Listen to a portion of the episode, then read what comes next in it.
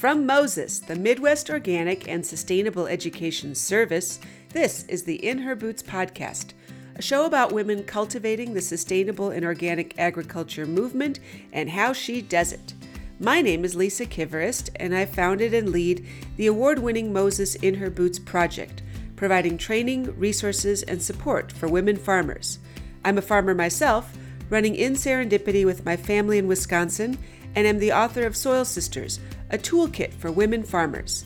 The In Her Boots podcast celebrates the collaborative spirit of us women farmers and all women working to transform our food system and steward our land, sharing ideas and inspiration with each other. Whether you're a woman with a dream of starting your own farm or already have your hands deep in the soil, there's something for you here. Be sure to subscribe so you won't miss anything. Meg Moynihan leads the Minnesota Department of Agriculture's efforts to support farmers and others in agriculture who are experiencing financial, emotional, and mental stress in their lives and communities. Trained as an agronomist, Meg previously worked as a program director, educator, and evaluator. She also served with the U.S. Peace Corps in Thailand. Meg owns and operates a diversified 70 cow organic dairy farm in Le Sueur County, Minnesota, with her husband, Kevin Studeman.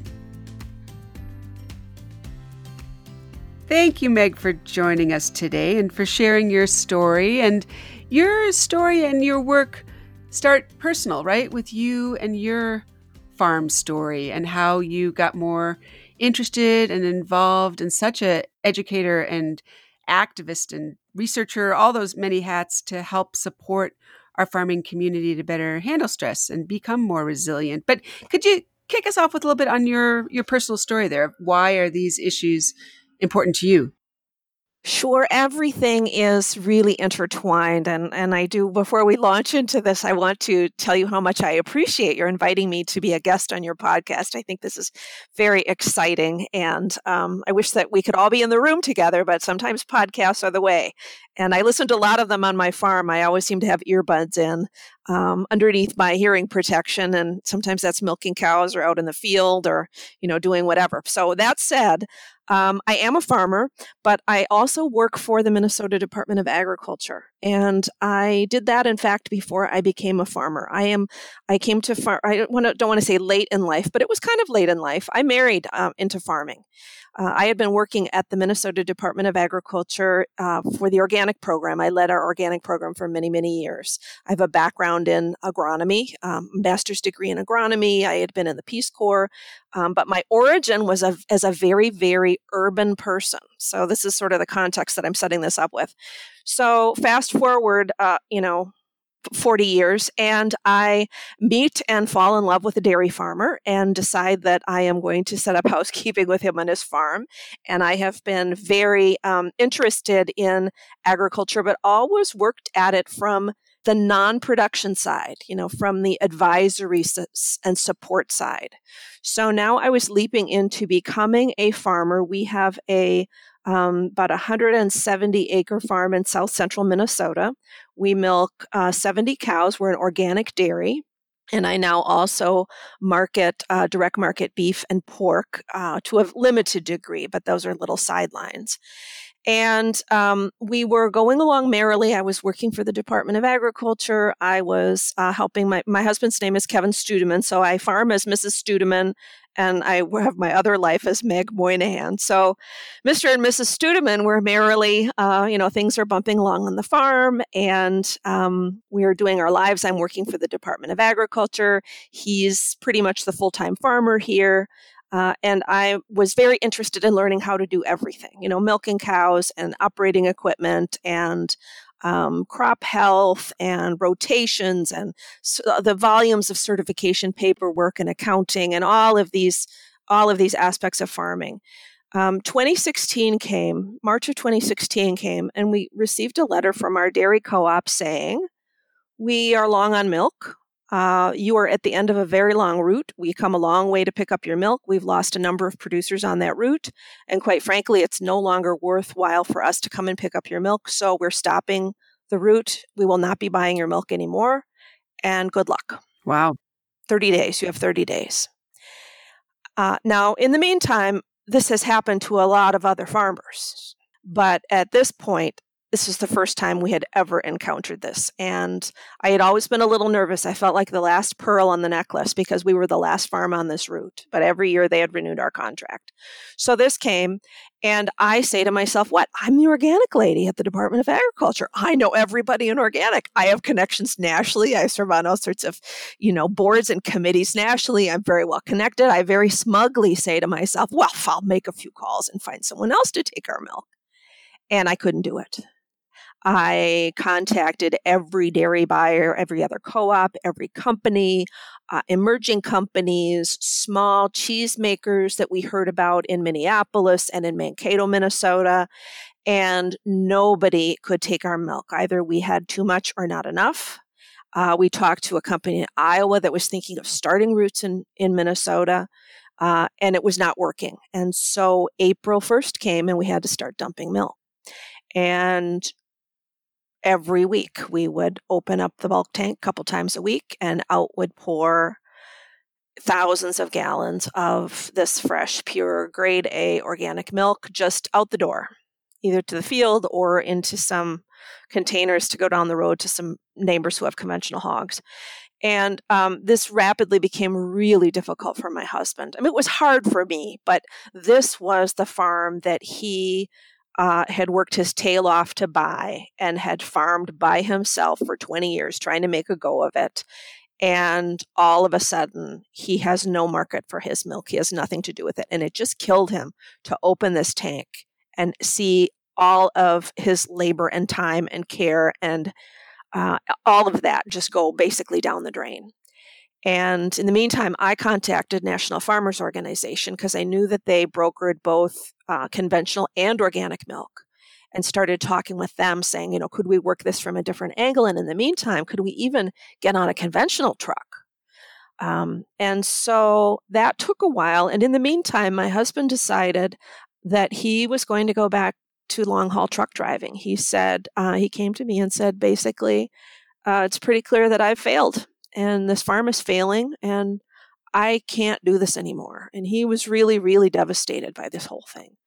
And he said, I'm I've been up to the cities to talk to a couple of moving companies, and I'm going to go back on the road and do long distance hauling. We need revenue for the farm.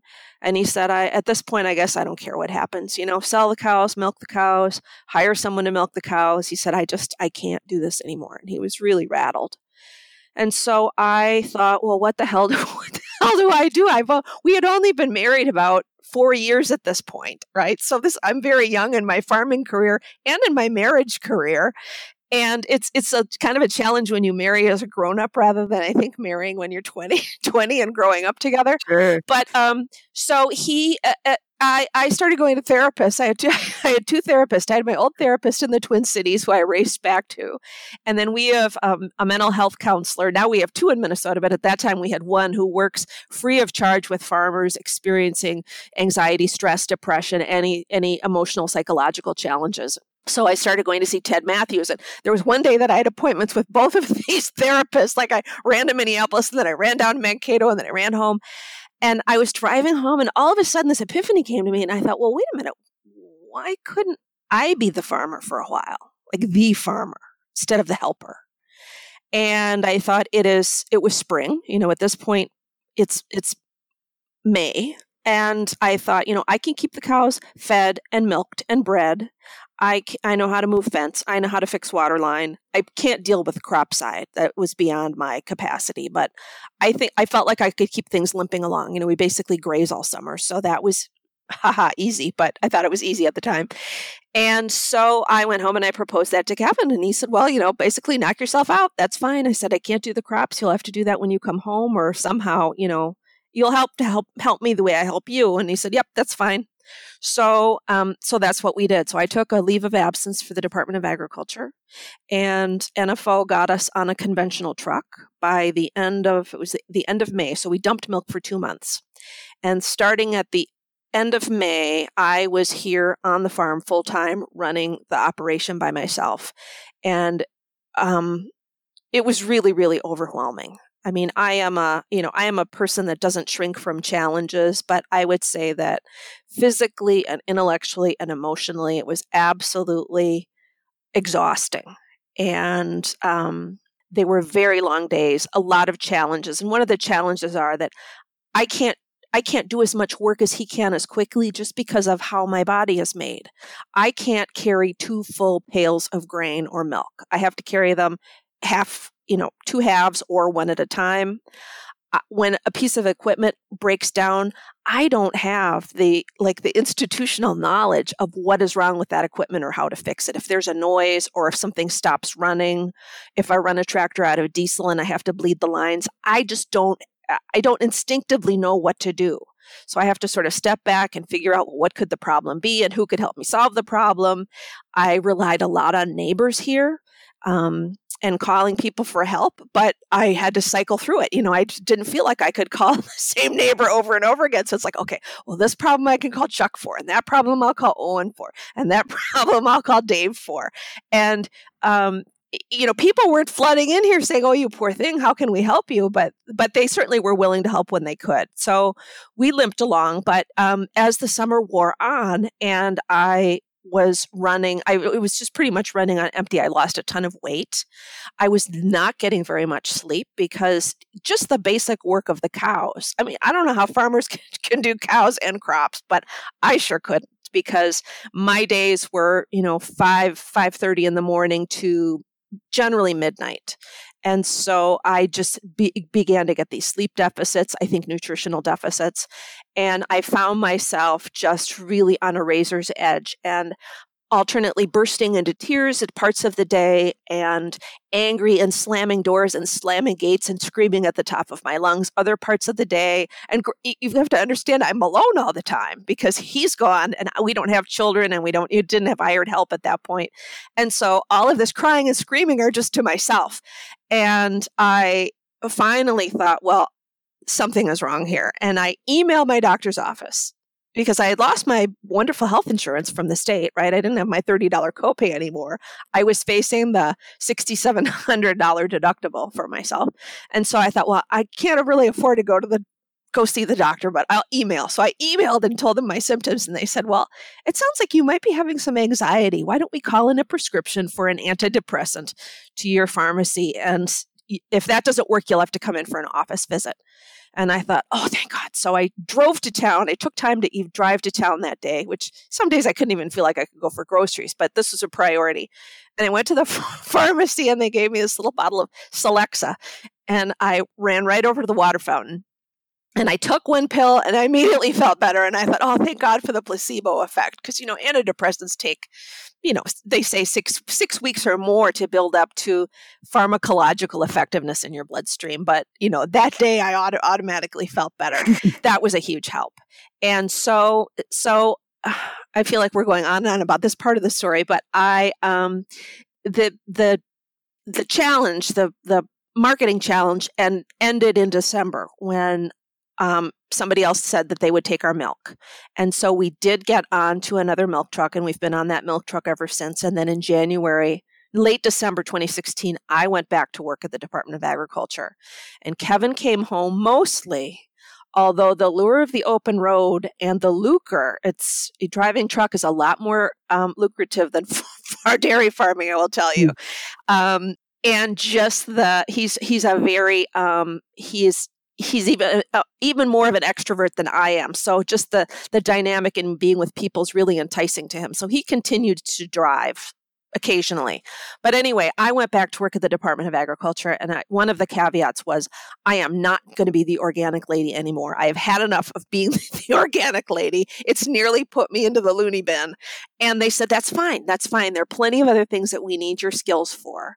And I said, Well, here's something that I think is going on that we should be paying more attention to is this period has shown me just how stressful all aspects of farming are. I mean, the time commitment, the weather, the illness of the animals, the neighbor relations, the um, I, I mean, it's just it, the list goes on and on. And I looked I was I was in closer proximity to my neighbors and I could see what they were going through and friends around the state who were farming who kind of were peer farmers now. It wasn't like I was their organic lady, it was like I was their friend the farmer.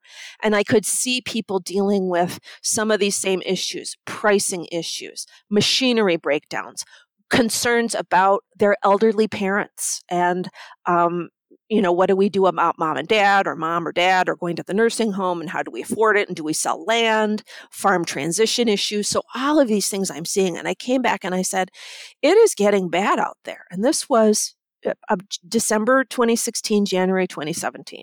There's people are dealing with a lot of stuff. And I think we need to be more supportive.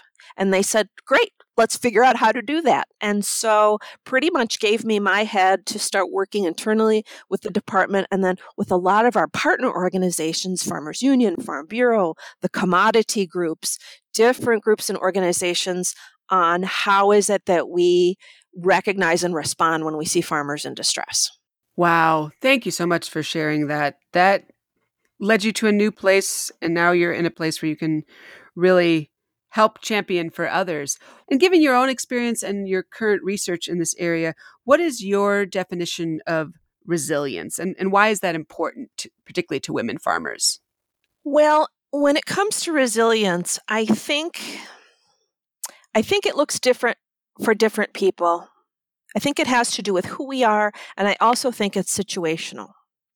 And I think um, that sometimes resilience is is staying on the saddle, like staying on the horse, making sure that you know you're the the ride is life is bucking you and you are sticking the ride. Um, sometimes it's getting up again after you fall off the horse, and sometimes it's knowing enough that after you fall, you just need to lie there for a while and regroup and recuperate before you can decide whether you run after the horse, get back on the horse, or sell the horse.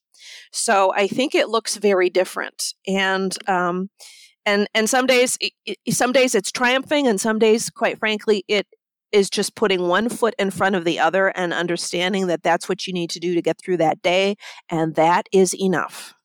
And how does resilience in particular relate to women farmers and why are we so challenged by this concept as, as you found in your own story? I think women farmers juggle in a lot and and i I hesitate to say that we juggle more than men, but sometimes we do. Um, and you know, with the caveat that that we all are wired very differently. I mean, some of us are emotive, and some of us are stoic. Some of us are fixers.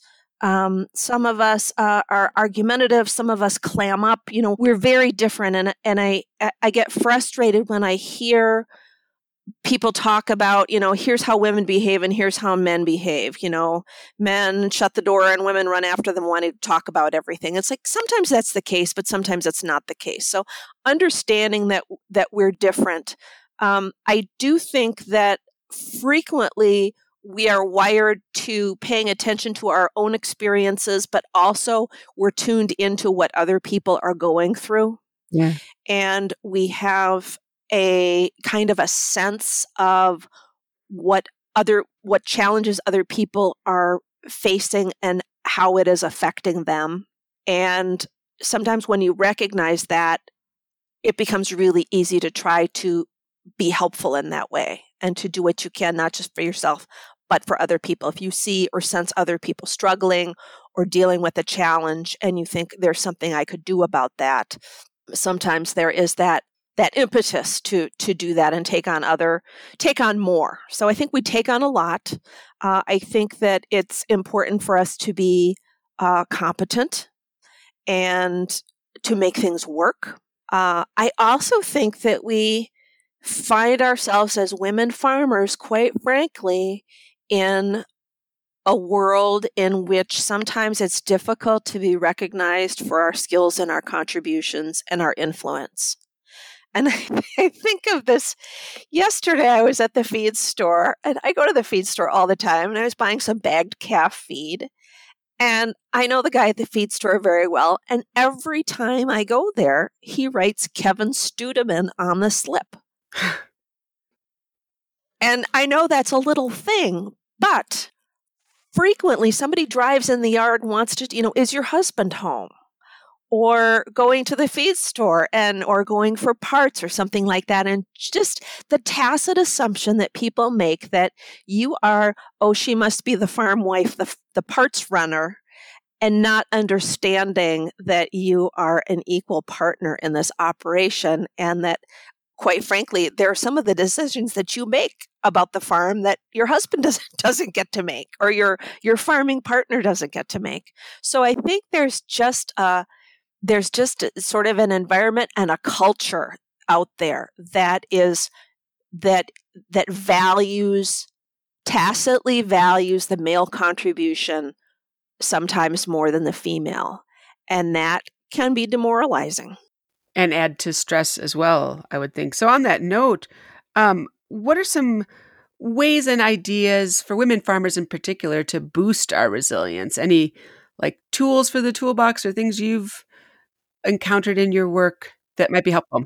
But one thing I want to say first is that all of this comes from I do not have any legitimate psychological training here at all. All of what I'm talking about here, it comes just from experience and observation and listening to other people and things that people have taught me along the way. So, so I don't want anybody to assume that I am, uh, you know, a, a trained psychology with deep insights into these things. But I think as we share our insights, you know, as this community of women farmers, it can be t- tremendously helpful. Um, some of the things I think are handy is um, that understanding that that the word no can be a complete sentence and that sometimes nothing has to come after that.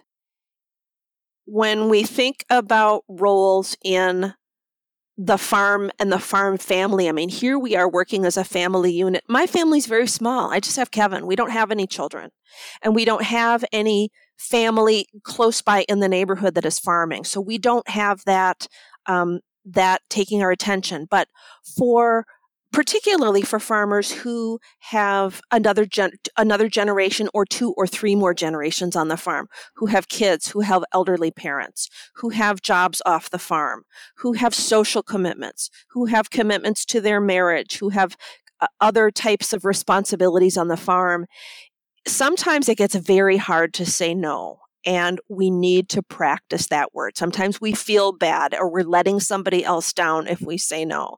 And sometimes it's just important to draw a line in the sand and say no and feel like, you know, I really don't owe you an explanation about why I can't edit this cookbook. No, I can't do it or no, I'm not willing to do it. So practicing that word. Um, I also think that, and and this is something that I have learned from people who do know what they're talking about that that energy is finite, and I think we need to be really careful sometimes that we don't waste it um, on things that don't need doing, but we also shouldn't spend it on people who are not good for us. And there are people in all of our lives who, quite frankly, do not have our best interests at heart. I've heard them um, described as energy sucks. I've heard them described as toxic people.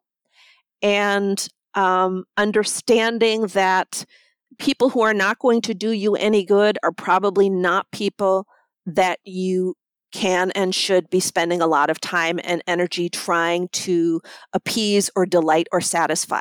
Sometimes that's really challenging because it may be a family member. Um, and and there's a lot there's a lot of tension I know in farm families, um, in siblings, in uh, parental uh, child relationships, in uh, in-law relationships, and sometimes you want to get along with everybody in your family, but they may, there may be somebody in your family who's really not a nice person. And trying to protect yourself from that and not giving too much in that direction i think can be really really important. I i also think that um that i i learned something during my time since i got and i can't quite remember when since i got married to kevin in 2012 between then and now I came up with this phrase. It was sort of like an epiphany that there are some things that are not my problem to solve. And I say to myself, sometimes out loud, and so, I don't say this to the other person, but I say this to myself, sometimes out loud and sometimes in my head. I think that is not my problem to solve. So there may be something going, I, am doing something in the house, or I'm doing something for my other job, or I'm out flipping hay or something, and I see something else going wrong. And if it's not an emergency, if it's an emergency, heck, you know, you you you drop everything and go and help, right? If it's critical. But there's some things that are not an emergency. They're an annoyance. You know, I don't know what it is. The something runs out of fuel and or somebody has to run to town to pick up a part. And if you can do that fine, but sometimes it's just not your problem to solve. You have other things to do. And that has been extremely freeing for me to recognize that sometimes there's just needs to be a barrier and it goes along with that it's okay to say no that no is a complete sentence that that is not my problem to solve i i also think that that it's important to a lot of the women that I talk to are more concerned sometimes about other women they know than they are about themselves. Mm. Like they say, you know, I, have sort of got this, I can cope, but I have some real concerns about other women in my community, in my church, in my family, and I don't know what to do. I see them struggling and I don't know what to do. And there are a few things that I think are helpful in those situations. I mean, they they it, again, it kind of depends on the situation and the, on the personality, but one of the one of the things that I came up with, we you know in Minnesota we have this magical word which is yeah, and oh yeah, and the yeah can also be a complete sentence, and yeah can be an agreement, and yeah can be uh, you know something that you're questioning. So I say use your yas.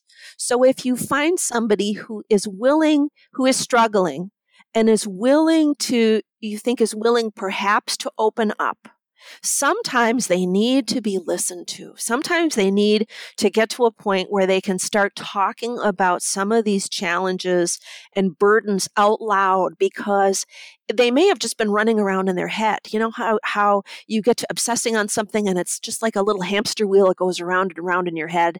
And if you finally say it out loud or write it down, that may be the first time you've ever heard it, really heard what's been happening in your head. So if you can provide that service for somebody, it's marvelous. And really the only word I think you need is yeah, yeah, yeah, yeah, yeah.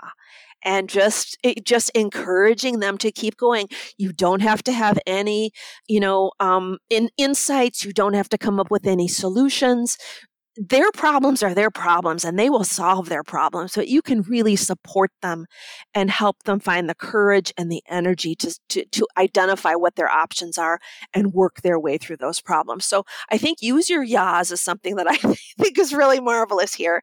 Um, I think I think offering other people help, you know, sometimes we want to help other people, but I I encourage us to be specific and the reason I say that is I know when I was flailing around here on the farm, occasionally somebody would stop by or call and say, Well, you know, I'd love to help. How can I help? And I would feel like I was at my wits' end just trying to keep myself on task and get things done. And I just didn't have the time or the energy to stop and say, okay, well, now I've got this other problem. If somebody wants to help now, how do I think about what I can ask, what I should ask, what's appropriate to ask. Like I had to put a whole bunch of energy into thinking about how somebody else would help me.